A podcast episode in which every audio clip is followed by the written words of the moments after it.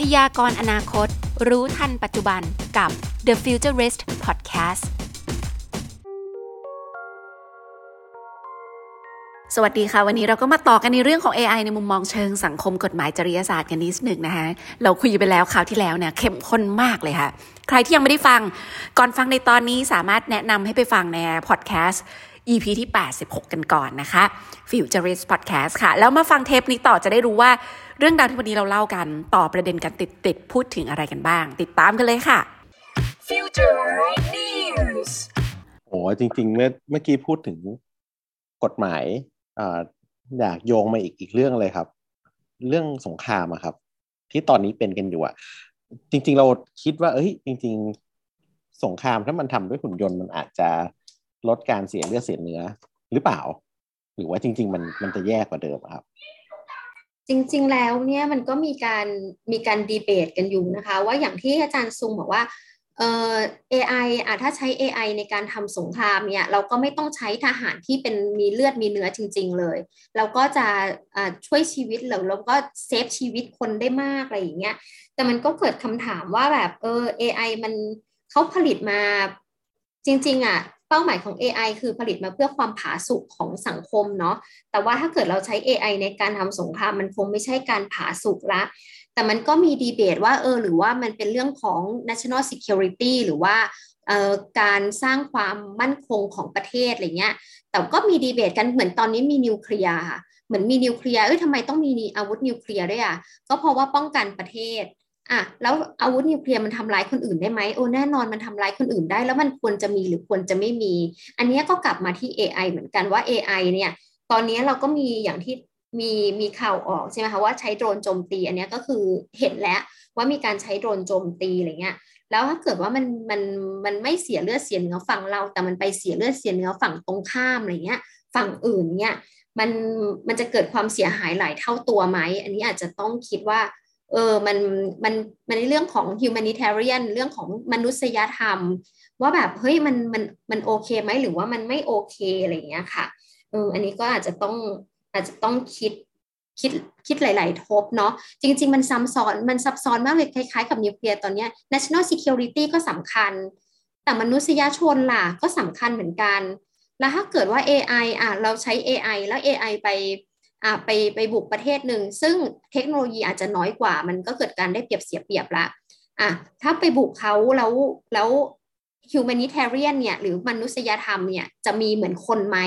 อะไรอย่างเงี้ยมันก็หลาย ๆ ด้านค่ะ อันนี้ต้องถามอะคุณซีจริง ๆ ก็ก็เคยเห็นแบบเคสที่เขาเอาโดรนไปแค่ผู้นำแต่ละประเทศอะไรอย่างเงี้ยเนาะที่ก็รู้สึกว่าโห AI มันพัฒนาไปถึงเป็นอุปกรณ์ต่างๆ ที่ ไล่ฆ่ากันได้โดยจริง ๆ นะ บางทีเราก็การตามทันทางด้านเทคโนโลยี พวกนี้ก็มีความเข้าใจแล้วก็ความเสี่ยงอยู่พอสมควรเหมือนกัน ถ้าเกิดเราไม่ได้ไล่หลังในการทำตามเนาะเพราะเห็นว่าอย่างอเมริกาเองก็ลงทุนทางด้านเทคโนโลยีการอาหารมหาศาลมากต่อปีด้วยเหมือนกันค่ะมันยังมีประเด็นอื่นที่เราหน้าคอนเซิร์นทางด้านจริยธรรมที่ควรจะหยิบยกมาพูดในวันนี้ของ ประเทศไทยบ้างไหมคะ ถึงแม้ว่า ไทยเราจะค่อนข้างรักสงบ แต่ซีก็คิดว่าเออเหตุการณ์ความไม่สงบนี้มันก็ดูเกิดขึ้นในหลาย ๆ ที่ที่น่าเป็นห่วงเหมือนกันเนาะใช่ค่ะก็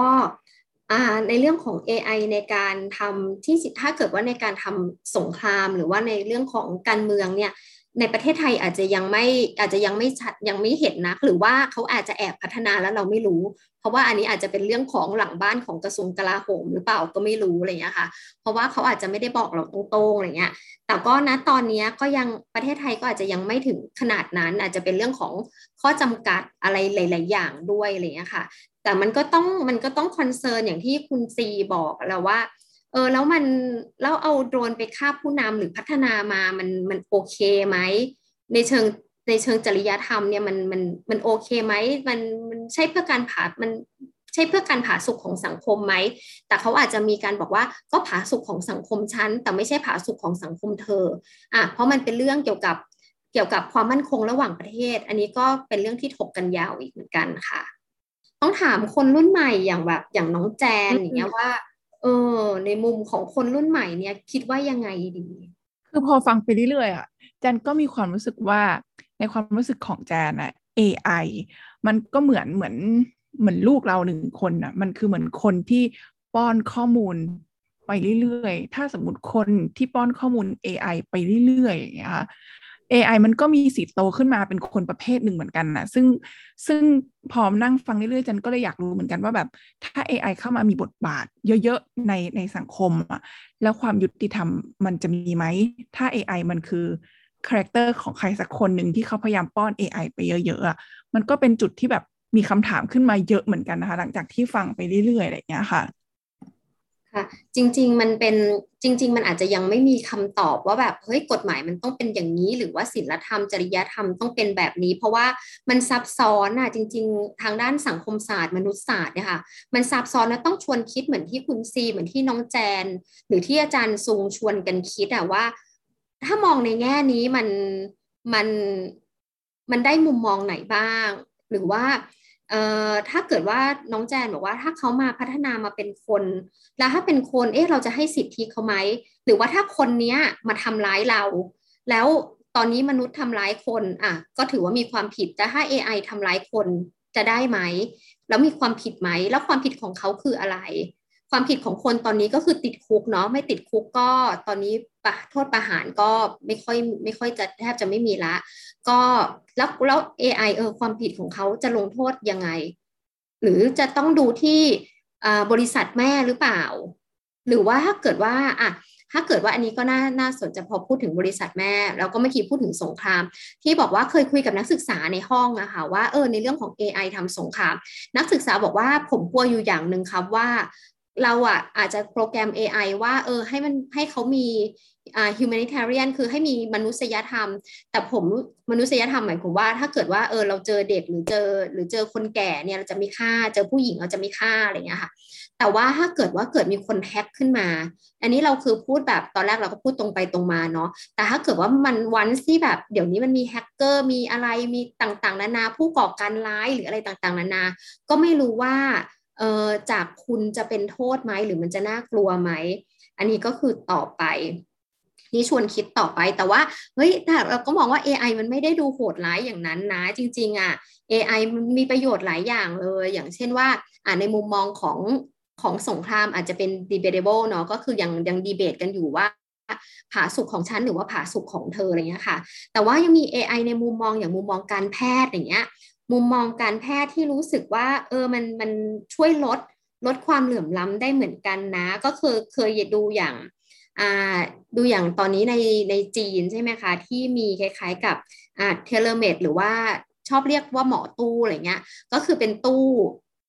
เป็นตู้ตามถิ่นท้องถิ่นทุรกันดารอะไรเงี้ยของจีนอะไรเงี้ย แล้วก็เขาก็จะมีการวินิจฉัยอาการเบื้องต้น อาการเบื้องต้นว่าเออป่วยเป็นอะไรก็คือเบื้องต้นปวดหัวตัวร้อนท้องเสียอะไรเงี้ย แล้วก็มีการจ่ายยาให้ แต่ว่าถ้าเกิดว่าคุณหมอตู้เนี่ยคุณหมอตู้ก็คือแมชชีนเนี่ยคุณหมอตู้ไม่มียาเนี่ยคุณหมอตู้ก็จะส่งอ่าส่งอ่าพวกรายละเอียดอะไรเงี้ยส่ง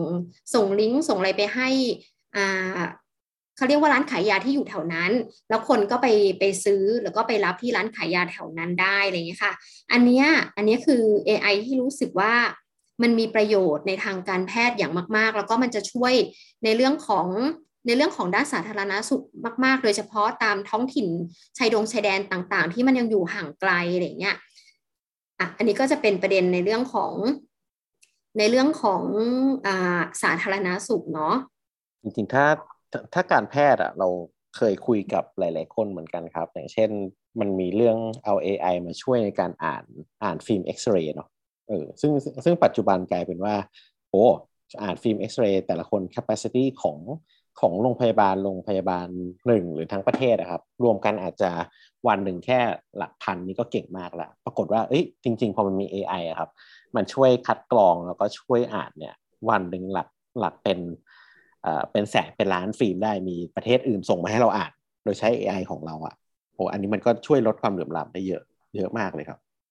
ใช่ อันนี้ค่ะ เป็นตัวอย่างที่ดีมากๆ แต่ว่ามันถ้าในทางสังคมศาสตร์เนี่ย อาจจะต้องอาจจะต้องเมคชัวร์ว่าเฮ้ยมันลดความเหลื่อมล้ำนะ เพราะว่าในอีกแง่หนึ่งเนี่ยตอนนี้บางอย่างมันแพงไงมันอย่างมันแพงแบบเออแบบโรงพยาบาลเอกชน เอา AI เข้ามาร่วมวิเคราะห์ร่วมอะไรด้วย หรือเป็น second opinion หรือว่ามาร่วมมาร่วมวินิจฉัยด้วยกันอย่างเงี้ย พอมันแพงเนี่ยมันก็กลายเป็นว่าเออมันกลายเป็นทางเลือกของคนรวยหรือเปล่า เพราะว่าฉันฉันมีเงินที่จะ ที่จะใช้บริการอะ่ะเออฉันมีเงินที่จะใช้บริการ แต่ตอนนี้คนจนก็เอา 30 บาทไปก่อน หรือว่าอาจจะตามตามวิถีเขาไปก่อนอะไรเงี้ยอะอันนี้เป็นเรื่องที่เป็นเรื่องที่น่าคิดว่า เอ๊ะมันลดความเหลื่อมล้ำหรือมันถ่างความเหลื่อมล้ำแต่ว่าถ้าเป็นอย่างที่อาจารย์ซุงบอกว่าเออตอนนี้มันมันมี ตอนนี้มันอาจจะมีค่าใช้จ่ายเนาะแต่ว่าต่อไปเนี่ยมันช่วยได้จริง ๆ มันช่วยอ่านค่าเอ็กซเรย์ได้เร็วมากๆ มันช่วยอ่านผล มันช่วยอ่านอะไรได้เยอะมากๆ อันนี้ถ้าเกิดว่าจะทำยังไงให้มันมันเป็นของที่สามารถเข้าถึงได้ อาจจะต่อไปอาจจะแบบให้ถูกลงหรือเปล่าได้หรือเปล่า หรือว่าเข้าถึงได้มากขึ้น คนส่วนใหญ่เข้าถึงได้มากขึ้น อันนี้จากที่มันอาจจะแบบเฮ้ยดูเหมือนทาง ดูเหมือนแบบเออความเหลื่อมล้ำมันถ่างตอนแรกๆ แต่มันจะแคบลงแคบลงแคบลงเรื่อยๆ กลายเป็นลดความเหลื่อมล้ำไปในด้านการสาธารณาสุข อันนี้ก็ต้องจริง ๆ อันนี้ต้องชวนคิดแล้วก็จะต้องมีกระบวนการมีอะไรที่ทำให้เฮ้ยต่อไปมันจะต้องคนจนอะ คนจนจริง ๆอะจะต้องเข้าถึงให้ได้อะไรเงี้ยค่ะ เหมือนหมอตู้เนี่ย คนจนจริง ๆ จะต้องเข้าถึงให้ได้ ในประเทศไทยอะมันจะต้องคิดว่า เฮ้ยมันจะมีบริการสาธารณะยังไงที่ใช้ AI แล้วคนจนสามารถเข้าถึงได้เหมือนกัน ได้เหมือนกับคนรวย ฉันก็เข้าถึงได้ แม้ว่าฉันจะเป็นประกันสังคม ฉันก็เข้าถึงการการตรวจที่แม่นยำได้อะไรอย่างเงี้ยค่ะ เพราะฉะนั้นนะทางสาธารณาสุขก็ต้องต้องเริ่มคิดว่า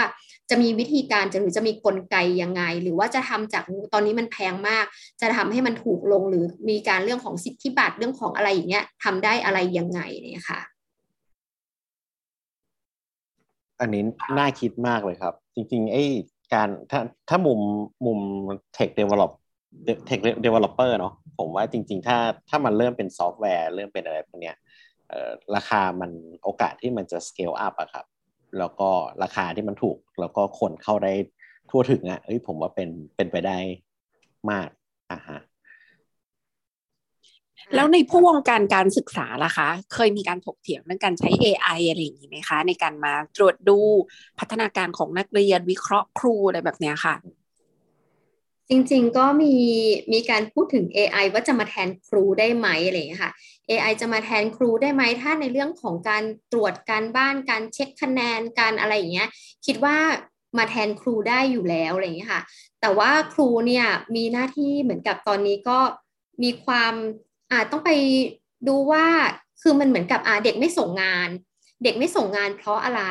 อ่าเด็กไม่ส่งงานเพราะว่าพ่อแม่ติดโควิดพ่อแม่ติดโควิด แล้วโอ้โหจะเอายังไง แล้วจะดูแลตัวเองยังไง แล้วพ่อแม่เป็นยังไง แล้วใครจะดูแลตัวเองเนี่ยแล้วกินอยู่ยังไง อันนี้มันยังมีความเอื้ออาทรในความเป็นมนุษย์ในความเป็นคนอยู่ค่ะ มันก็เลยจะมีคำถามว่าโอเค AI ตรวจงาน AI ใช้ AI สามารถที่จะ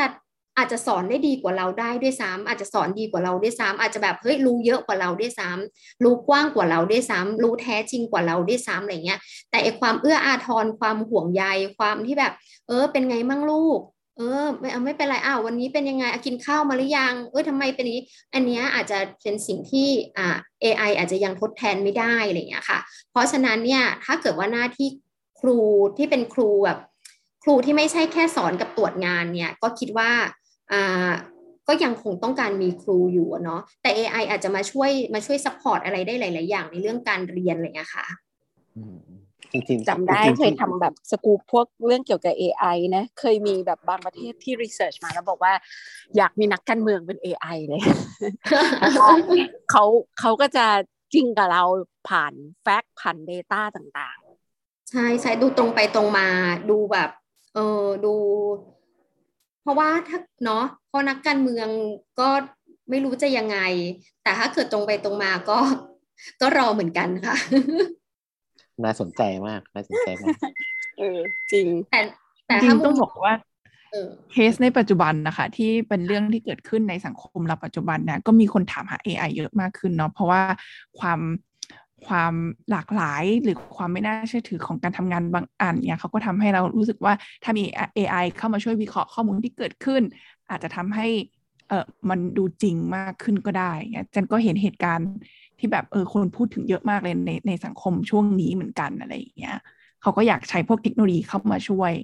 เพราะรู้สึกว่าถ้ามี Data มีข้อมูลเยอะขนาดนี้แล้ว AI น่าจะวิเคราะห์ได้ได้ถูกต้องที่สุดอะไรอย่างเงี้ยค่ะ ค่ะ แต่ว่ามุมเนี้ยมันก็จะมีแบบนี้ด้วยนะว่าคนที่ป้อนข้อมูลให้ AI เหมือนที่น้องแจนบอกอะ่ะอืมถ้าถ้าใช่คนป้อนข้อมูล AI แล้วมันแบบมีอคติอะ่ะ จะทำยังไงอะไรเงี้ยค่ะ อันนี้มันเป็นเรื่องของความความเอ็นเอียงของจริง ๆ อันนี้มีมีคนมีนักมีคนทำวิจัยเนาะมีศูนย์วิจัยที่มหาวิทยาลัยนิวยอร์กเนี่ยค่ะเมื่อปี 62 เขาบอกว่าคนทำคนทำ AI เนี่ยนักเทคโนโลยีเนี่ย 80%เป็นผู้ชาย แล้วก็มี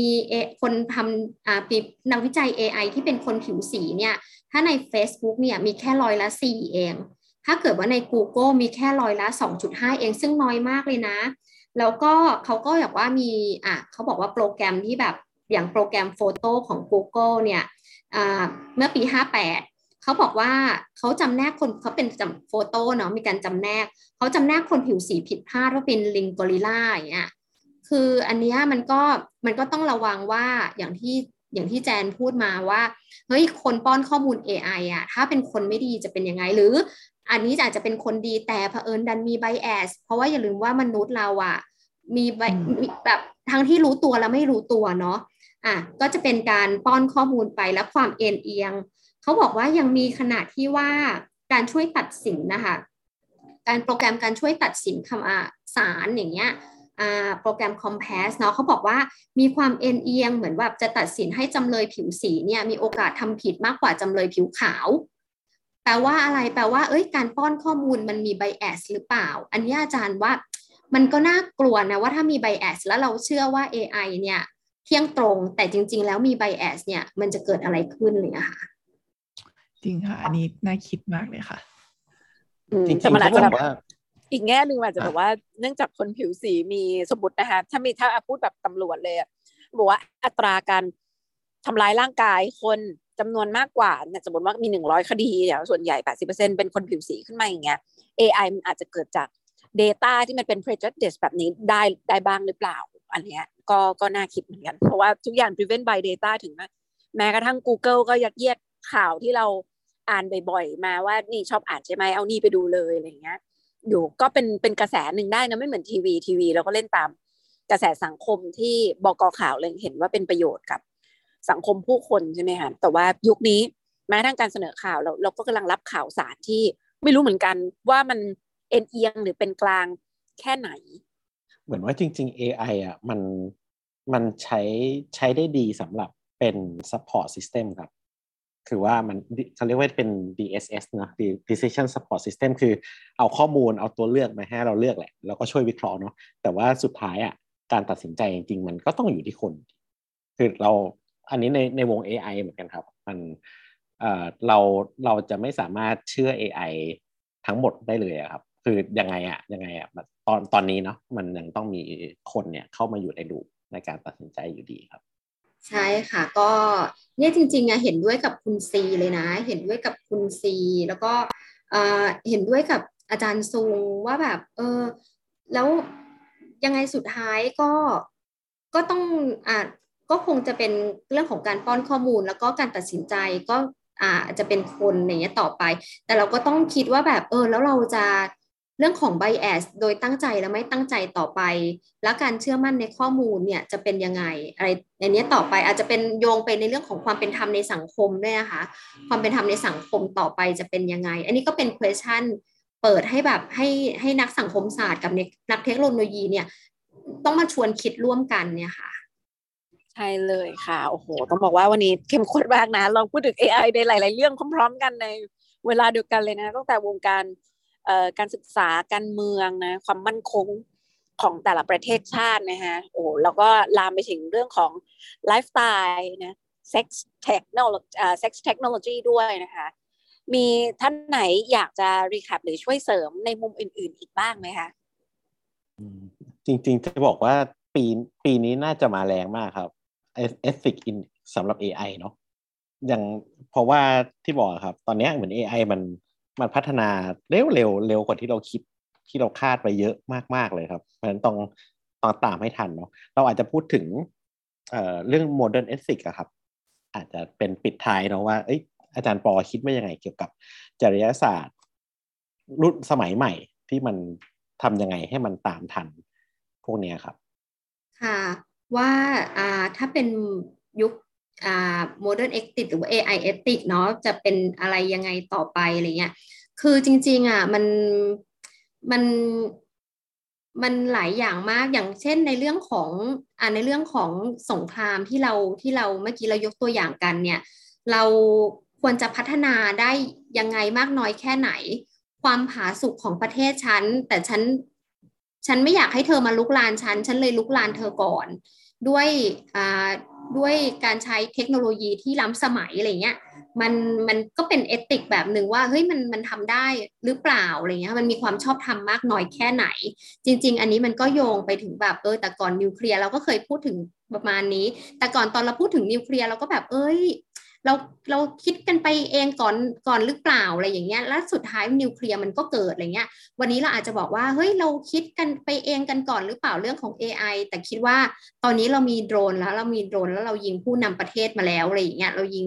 อ่าไม่ว่าจะเรียกว่าผู้ก่อการร้ายหรือผู้นำอะไรเนี่ย แต่เราก็ทำมาแล้วเอ้ยต่อไปมันจะมันจะมากขึ้นกว่านี้หรือเปล่าอะไรเงี้ยค่ะ อันนี้แล้วในเรื่องของเอติกอย่างเช่น ที่เราคิดคิดกันเมื่อกี้ที่เรื่องของ sex sex bot เนี้ย sex bot มันอาจจะโอเคในการในการที่เรารู้สึกว่าเออมันผ่อนคลายนะ แต่ว่าจริง ๆ แล้วเนี่ย sex bot ที่เป็นการข่มขืน หรือ sex bot ที่เป็นเด็กที่มันดูหมิ่นเหม่และเกินต่อกฎหมายและศีลธรรมเนี่ยแต่มันเผอิญเป็น AI ไง เราจะนับรวมว่าเฮ้ยมันผิดหรือมันไม่ผิดอะไรเงี้ยหรือว่าถ้ามันถ้ามันไม่ผิดเราเรามีการหล่อหลอม ทางสังคมแบบใหม่หรือเปล่า แล้วคนในสังคมจะเป็นยังไงอะไรเงี้ยค่ะอะอันนี้ก็จะเป็นในเรื่องของในเรื่องของอ่าในเรื่องของเซ็กซ์บอทเนาะจริงๆอะที่อาจารย์ซุงบอกว่าในเรื่องของ AI มันมาแรงมันมาเร็วมากขึ้น เพราะว่า เพราะว่าเออมีการพูดถึงประเด็นนี้กันเยอะอะไรเงี้ยเพราะว่าจริง ๆ แล้วส่วนหนึ่งเนี่ยอาจจะคิดว่าผลกระทบของ AI เราเริ่มเห็นแล้วไงเราเริ่มเห็นผลกระทบบางอย่าง มันอาจจะไม่ใช่แบบโอ้โห AI มาในรูปของคนหรืออะไรเงี้ย แต่เราเริ่มเห็นผลกระทบอย่างเช่นว่าเรื่องของ chatbot ในใน Microsoft ปี 59อย่างเงี้ยค่ะที่เป็นแบบ test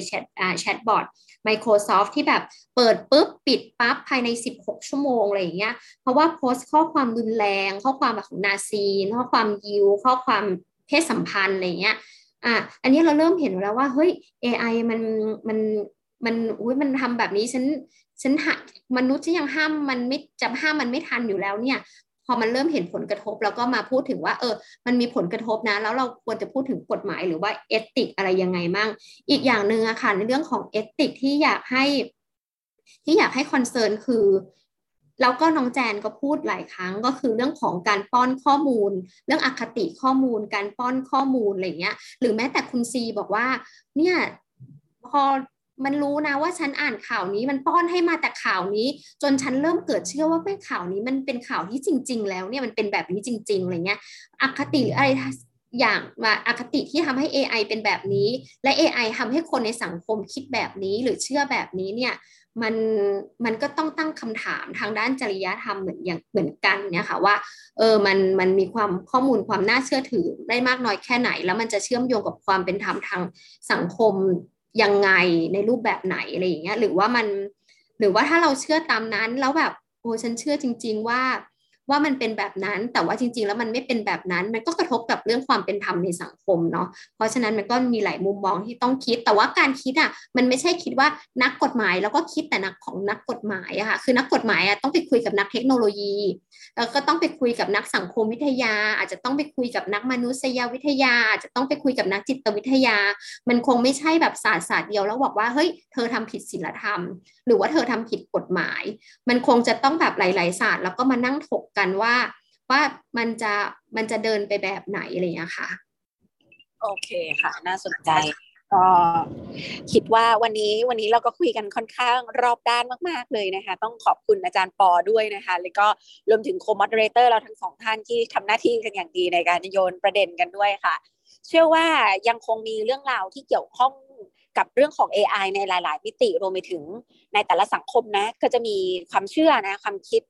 ในด้านศีลธรรมอันดี หรือจริยธรรมอันดีเนี่ยที่แตกต่างกันไปตามกรอบของยุคสมัยและก็เวลาด้วยนะคะ คงจะได้มีประเด็นในการมาหารือกับอาจารย์ปออีกในโอกาสหน้าแน่ๆขอบคุณอาจารย์ปอมากๆเลยนะคะ ยินดีค่ะ ขอบคุณมากค่ะ แล้วก็วันนี้สนุกมากค่ะ ขอบคุณมากค่ะ สวัสดีค่ะ ขอบคุณครับ สวัสดีครับค่ะ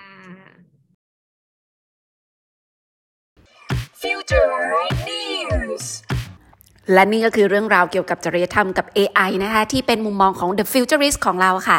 เรื่องราวดีๆ แบบนี้อย่าลืมมาติดตามใน The Futurist Podcast กับดิฉันซีชัดปวีนะคะ สวัสดีค่ะ พยากรณ์อนาคต รู้ทันปัจจุบันกับ The Futurist Podcast